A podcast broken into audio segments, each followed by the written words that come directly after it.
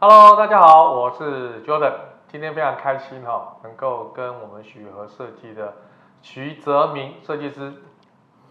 最年轻的设计师哦，要来跟我们做一个今天一个非常好的主题，就是针对一般装潢的业主哈、在找设计师的时候，设计师都会提供一个服务，就是丈量的服务。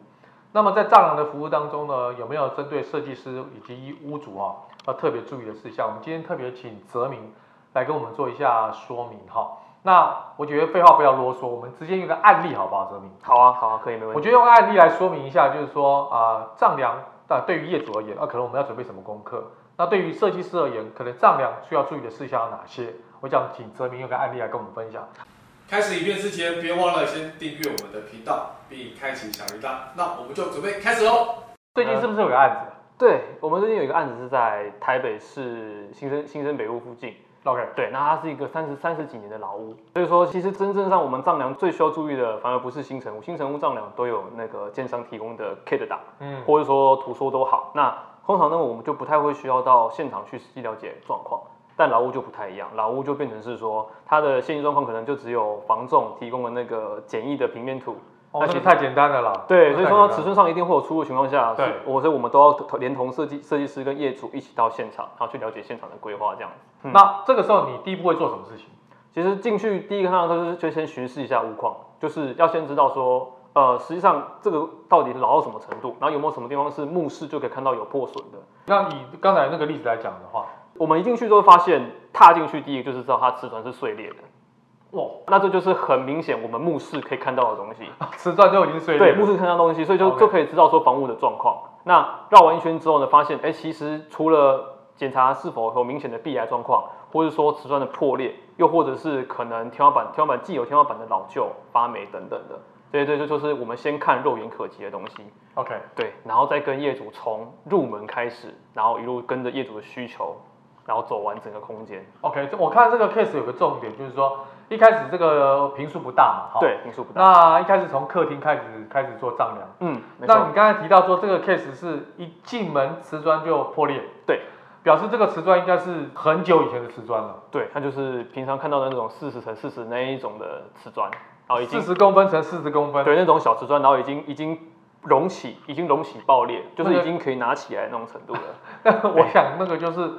多次的地震啦、或者是热胀冷缩，对对对，所以说这就是丈量，我们不去现场只看照片是不可能不可了能解看到的。了解。对对对，那以这个 case 而言哈，听说好像这个阳台也是很麻烦的，对那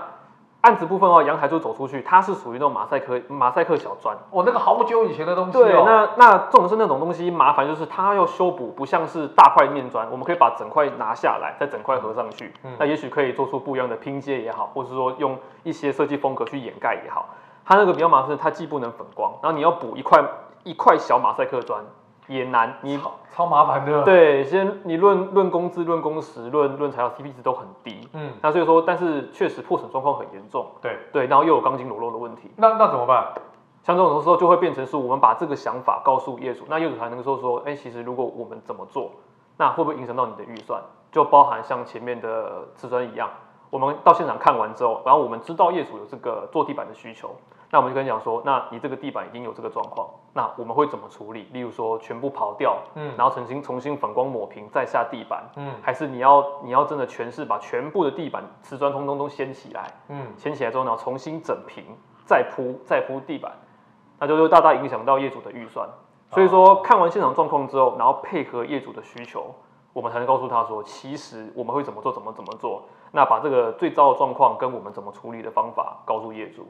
那之后我们在讨论的时候，才会有一个定案。了解了解对。这个地板已经有这么多状况，对可是屋主可能他觉得他有预算上的考量，对他不见得全部全部都要把它刨掉。对，可是你不全部把它刨掉的功夫跟成本，不见得比全部刨掉来的便宜啊，对，因为那个修补的成本其实很高。是，那设计师在现场丈量的时候，就跟他分析说，到底哪一种好，哪一种比较适合你的需求。对，那让业主自己做一个选择。对 OK，我觉得这个是第一步。对那以这个 case 而言的话，好像因为他的厨房跟他的客厅是连在一起的，对，它是开放式厨房。那厨房是不是也是有蛮多问题的？主要是因为他们之前这个厨房的用电量需求少，好所以说那时候我们特别针对大店的部分，也是去跟业主做分析。嗯，所以这时候就是业主的生活需求很重要，常不常下厨，会用多少电器，那嗯那用什么电器？有例如说有没有什么烘碗机、洗碗机，或是呃平常会喜欢用大功率的烤箱，或是大功率的水波炉、气炸锅等等的。嗯，而且几乎每天下厨，然后料理的非常好 吃，那代表说你会用到很多的器材。了解，那旧公寓的旧公寓的电流安培量一定不够。对那如果说你同时使用，跳电几率几乎是百分之百。嗯那所以说在检查电箱的时候，就有跟业主提到，你要不要新增专用回路？那如果新增专用回路，我们会怎么跑这个电线？跑到哪？怎么做？那会打到会打到墙壁，然后那打到墙壁之后呢，我们是要用木工包还是用泥做修饰？这些东西都会在当下马上跟业主确认，因为这跟我们设计有很大的关系。哎、我觉得这个很重要哎、因为我曾经有嗯看过我朋友的房子哦，真的非常的搞笑，搞笑到什么程度你知道吗？就是夏天开冷气，嗯，竟然不能开烤箱。哦，会跳电不能，会 跳电。我对说为什么？他说因为只要开了冷气，烤箱用了会跳电，嗯，是不是？就是刚才泽明讲的那个问题？，对？对对对对，就是没有考虑到它的电流够不够用，对就发觉到啊，天哪，耗电的所有的电器全部开启的时候，负荷量不够，对，所以造成的会跳电的状况。是没错。哦，这个时候丈量的时候，你就要特别，呃，就是屋主的话，你要特别跟你的设计师稍微提过你自己嗯本身在厨房的一些习惯。对 OK，那刚刚有提到这个案件，它主要是开放式的厨房。对，那开放式的厨房跟封闭式的厨房哈、会有一些小状况吗？还是都差不多？其实就是看像刚刚提到的，如果说他们是很常下厨，嗯每天都几乎三餐都煮，或者是每天晚餐一定煮，嗯那会不会担心油烟问题？那像这个业主比较特别，他是把客厅当成一个工作区，那哦，就会有电脑、有音响设备、有嗯很多的印表机，maybe、嗯那那些油烟会不会影响到机器？所以说这个业主他有想法，是他想要把它关起来。了解，好，那关起来就一定会有格局跟那个那个空间分割的问题。就隔间的问题。对，那那再来但是那再来就是我们隔起来之后呢，又又回到刚刚前面，你有这么多电器，我要塞在哪里？对，因为空间有限因，为空空间不大、欸，才十几平啊。对，空间不大，那厨房厨房也不大，那再就是你的你的水水电能够愿意让我们动的程度应该不多。如果说我们要改水路、要改排水、又要改所有电路的话，那你先不要讲预算，你光那整个工程打掉，你你呃耗时长，那这个业主如果希望在过年前完工，几乎是不可能的。 OK，对，几乎是不可能的。 OK，所以所以说还是要看业主，如果说你是希望有封闭式厨房，那我们要解决的问题是什么？了解。当场就可以在现地跟他做分析。好，对那这边我再请教你一个问题哈、啊、屋主呢多半像今现在是十月嘛哈、嗯，那十月会想要装潢的业主，大概都是希望在明年的旧历年之前能够搬进去。肯定的，那所以说我如果我是丈量的业主，我是不是也要非常呃把我这个需求跟设计师提？那对，看设计师在你的专业的考量下，对看过现场之后，看能不能在明年度做完这件工程。对是不是自己本身那个那个点一定要跟设计师讲，不要说都不讲，后来发觉说啊，我就是过年前才进去，你在后面讲的时候就来不及了，是不是这样子？肯定肯定。哦肯定 OK，那以这个案子来讲的话，哈，你有没有发觉其他比较特殊的、比较有问题的地方，也可以跟我们的粉丝跟网友分享一下？那就好比说浴室好了，浴室我们发现一个很特别的地方，就是它有装抽风机，哦，就是我们既有装潢进去看到说它有台抽风机在天花板上，但那是算是不错、哦。但最厉害的是，天花板进去的时候，里面是没有管子，也就是说，那个抽风机它没有管子连通到外面，也就是说，所有的水汽抽上去的时候是抽在你的天花板上面。这很搞笑哎。，对，也就是说，其实你的湿气全部都存在你的天花板上。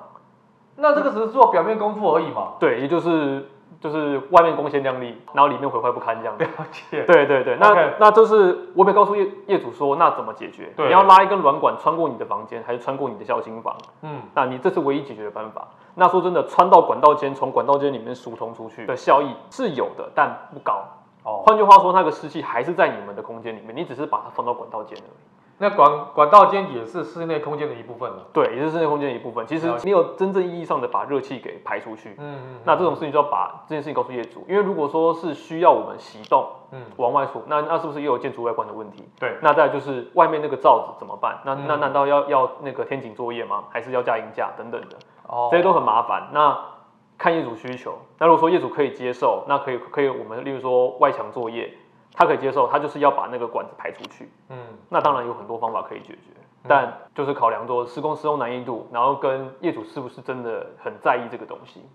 我我觉得大部分的业主哈、就是说他在意很多东西，也许不是那么重要。对。可是呢，你却不在意的东西，其实对你的身体却很重要。对。所以设计师在某个程度来讲呢，也是跟你在分享说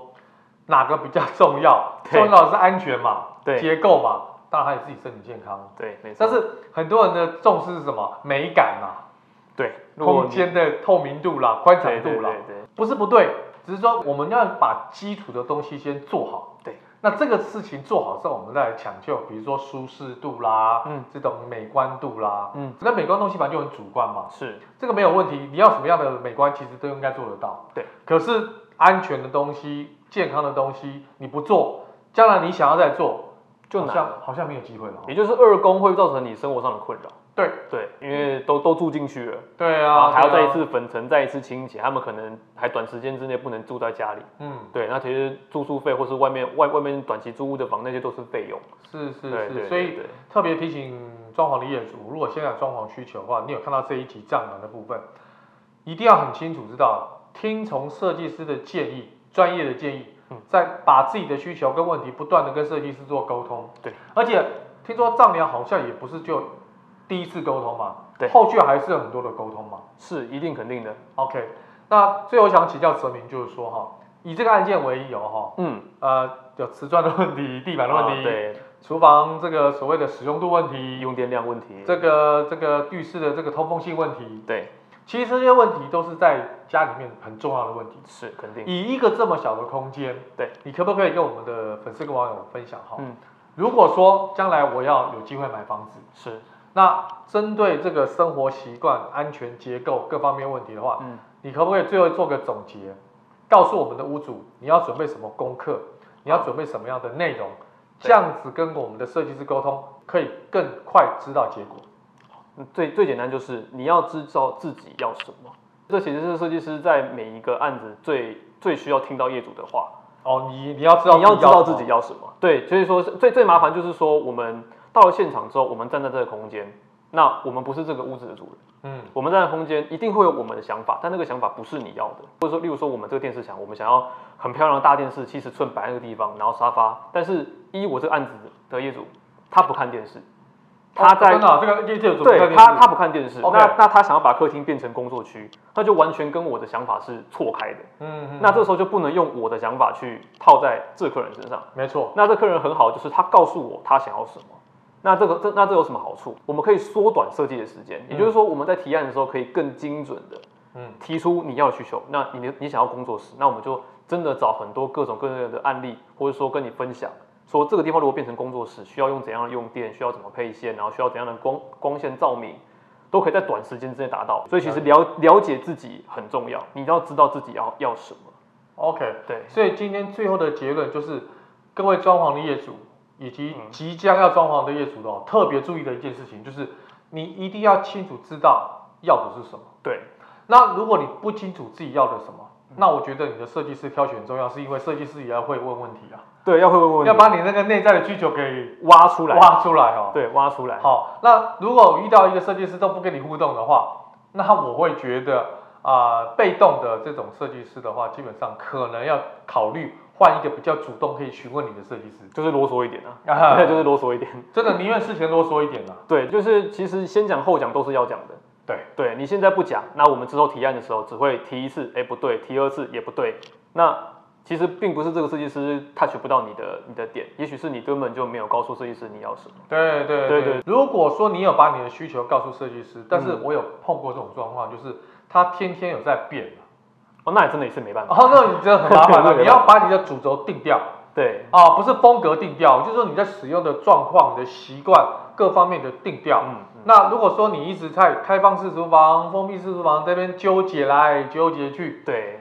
设计师也很苦恼。呃，其实设计就会卡住。那对我们通常都会停下来，然后等待业主思考好，然后尽可能是以专业跟他分析，如果封闭怎么样？那如果封闭的话，那你们生活习惯会有怎样的变化？嗯就用我们的经验去跟你做揣测。是，所以在丈量的时候，你可以把你第一次在丈量之前所做的任何的功课，嗯不管是图面，不管是结构，不管是生活习惯的一些小东西或小家电，对你其实就可以跟设计师做沟通了。当然，当然，当然。所以第一很希次望丈量的时候，少则一个小时啊，哦，少则看评数，对，看评数，多则可能两到三个小时都有。我有曾经碰过一个下午都在丈量的，是，也肯是定因为平数比较大，那业主他可能功能需求比较多，嗯，而且呢，可能住的人也不少，所以确呢，每一个房间、每个空间都有它独立的这个需求的这个阐述了。嗯，嗯，好，那今天很开心哈、一样请到泽明来跟我们分享这个谢谢丈量需要注意的事项哈、是，希望这一集呢，透过很多的里面的内容跟影片，能够让大家清楚知嗯道你要准备什么样的功课来跟你的设计师做讨嗯论。今天非常谢谢泽明。谢谢，谢谢柯总，也希望大家看完这一集之后，对战狼有更深的了解。那下面我们会有更多更多好的内容可以分享给大家。那今天我们就到这边，OK，谢谢喽，谢谢。拜拜。